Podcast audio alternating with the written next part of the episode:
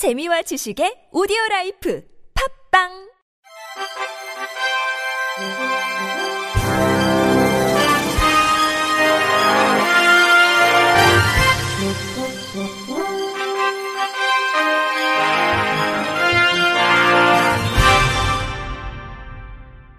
청취자 여러분 안녕하십니까? 11월 5일 금요일 KBIC에서 전해드리는 생활 뉴스입니다.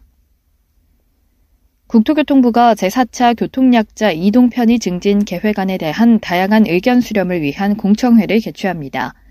제4차 교통약자 이동 편의 증진 계획은 이러한 교통약자들이 차별 없이 이동할 수 있는 권리인 이동권을 제공하기 위해 수립되는 법정 계획으로 교통약자의 이동 편의 증진법에 근거해 교통약자들의 이동 편의 제공을 위한 국가 정책 추진 방향을 제시하는 5년 단위 계획입니다. 이번 공청회에서 모든 사람이 차별 없이 편리하게 이동할 수 있는 환경 조성이라는 비전과 함께 이를 달성하기 위한 추진 전략과 정책 과제, 세부 정책 과제 등을 발표가 이뤄질 예정입니다.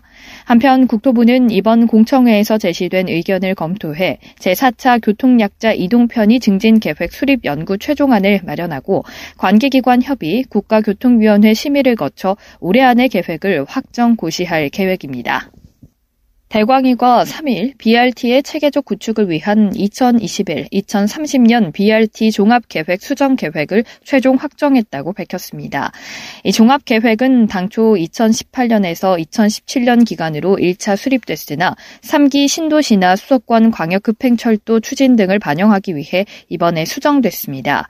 수정 계획은 고품질의 BRT 확산으로 빠르고 편리한 대중교통 구현이라는 목표를 설정하고 이를 달성하기 위한 구체적인 구체적인 계획과 정책 과제를 담았습니다. 먼저 2030년까지 전국에 55개 BRT 노선을 구축합니다. 수도권에는 GTX와 신도시 등 주요 거점을 연결하는 광역 간선축 노선을 중심으로 25개 노선이, 비수도권에는 지자체 도심 간선축 역할을 수행하는 노선을 중심으로 30개 노선이 각각 선정됐습니다. 대광이는 천안, 전주, 제주 등 대도시권이 아닌 지역들로 BRT 건설 필요성을 고려해 계획에 반영했습니다. 1단계 26개 노선은 늦어도 2025년엔 운행을 시작하며 광역도로와 혼잡도로 등 도로 사업 추진 시 BRT 병행 도입을 우선 검토합니다. BRT 차량은 친환경차 전환을 추진합니다. 지난해 전기 수소버스 등의 비중은 0.04%인데 이를 2030년까지 50%로 늘린다는 방침입니다. 전기 굴절 버스 등 친환경 대용량 차량 투입을 확대하며 BRT가 기종점에 충전 인프라를 갖춘 환승 시설도 구축합니다. BRT 서비스 스마트화를 위해 SBRT 도입도 진행합니다. SBRT는 전용 차료와 우선 신호등을 통해 지하철 수준의 정시성과 신속성을 확보한 것을 의미합니다. 지난해 선정한 SBRT 시범 사업 가운데 창원은 2023년까지, 성남은 2025년까지 개통하며 내년 세종에서 추진할 연구개발 실증 사업 결과를 SBRT 사업에 활용합니다. 또 BRT 전용 차로에서 자율주행차 실증, 데이터 고도화, 정밀지도 구축을 통해 2024년까지 자율주행 상용화 서비스 기반을 마련합니다. 2030년까지는 5개 이상의 자율주행 BRT 노선을 운영한다는 계획입니다. 이번 수정 계획이 마무리되면 BRT 노선이 3배 이상 확대되고 주요 간선 도로의 버스 통행 시간은 30% 단축될 것으로 정부는 기대하고 있습니다. 김효정 대광희 광역교통 운영국장은 BRT는 도시철도에 준하는 서비스를 제공함에도 건설비와 운영비가 적어 가성비가 높은 운영수단이라며 BRT가 더 많은 국민들이 선호하는 대중교통 수단이 되도록 이번 계획을 내실 있게 추진하겠다고 말했습니다. 혼자 사는 사람이나 자녀가 없는 신혼부부, 소득이 높은 맞벌이 가구는 청약을 넣어도 당첨이 어려웠는데요. 청약 사각지대에 놓인 사람들에게도 기회가 열립니다. 국토교통부의 생애 최초 신혼부부 주택 특별 공급 운용 지침 개정안이 행정 예고 중으로 이에 따라 오는 15일부터 신혼부부와 생애 최초 민간 특공 물량의 30%가 추첨으로 공급됩니다. 1인 가구와 자녀가 없는 신혼부부, 3인 가구 기준 월 소득이 965만 원을 넘는 고소득 맞벌이 가구에도 청약 기회가 돌아갑니다. 지난해 기준으로 보면 민영주택의 신혼부부 생애 최초 특공 물량은 6만 호 정도로 30% 추첨 추첨제 물량은 약 18,000가구에 해당하는데 기존의 신혼부부 생애 최초 특공 대상자에게 70%를 우선 공급할 계획이며 남은 30%의 물량을 이번에 새로 편입된 그룹과 우선 공급 탈락자를 대상으로 한 번 더 추첨하는 방식으로 진행할 예정이라고 합니다. 다만 민영주택에만 적용되며 생애 최초 특공에 청약하는 1인 가구는 전용 면적 60제곱미터 이하인 주택에만 청약할 수 있다고 합니다. 인터넷에서 사람들이 즐겨보는 먹방에 대해 간과하기 쉬운 부분은 방송을 보는 시청자 건강에도 해를 끼칠 수 있다는 것인데요. 이는 연구 결과로도 어느 정도 확인됩니다.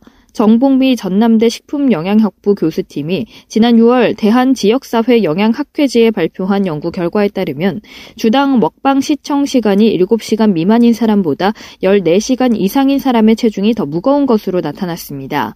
주당 먹방 시청 시간 7시간 이상인 남성과 14시간 이상인 여성의 평균 체질량 지수는 과체중 상태였습니다.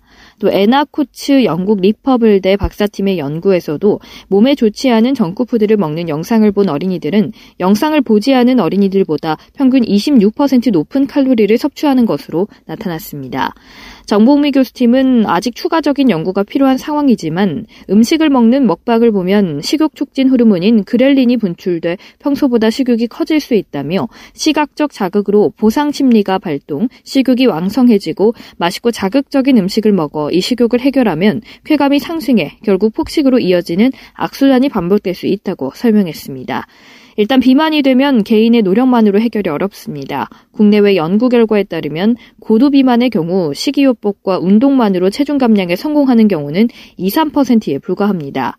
BMI 지수가 35 이상일 경우 고도 비만으로 분류하는데 각종 심뇌혈관 질환을 유발해 생명에 직접적인 악영향을 끼칠 수 있습니다. 의학적으로 체질량 지수가 5kg 증가할 때마다 사망 위험은 29% 증가하는 것으로 알려져 있습니다. 조민영 365MC 천호점 대표 원장은 비만 환자와 고도비만 환자의 당뇨병 위험은 각각 2.5배, 4배나 높고 또 고도비만 환자는 고혈압 위험이 최대 2.7배 높은 것으로 보고되고 있다며 고도비만 시 하루라도 빨리 치료에 들어가야 하는 이유라고 강조했습니다.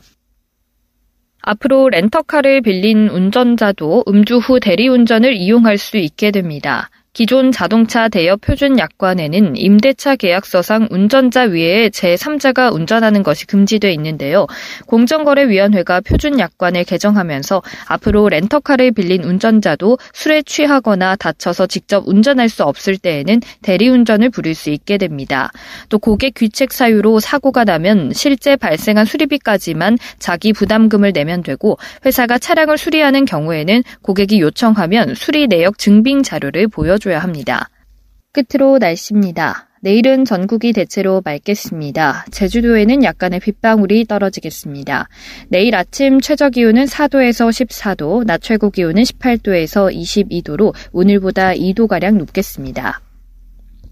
이상으로 11월 5일 금요일 생활 뉴스를 마칩니다. 지금까지 제작의 이창현, 진행의 박은혜였습니다. 고맙습니다. KBIC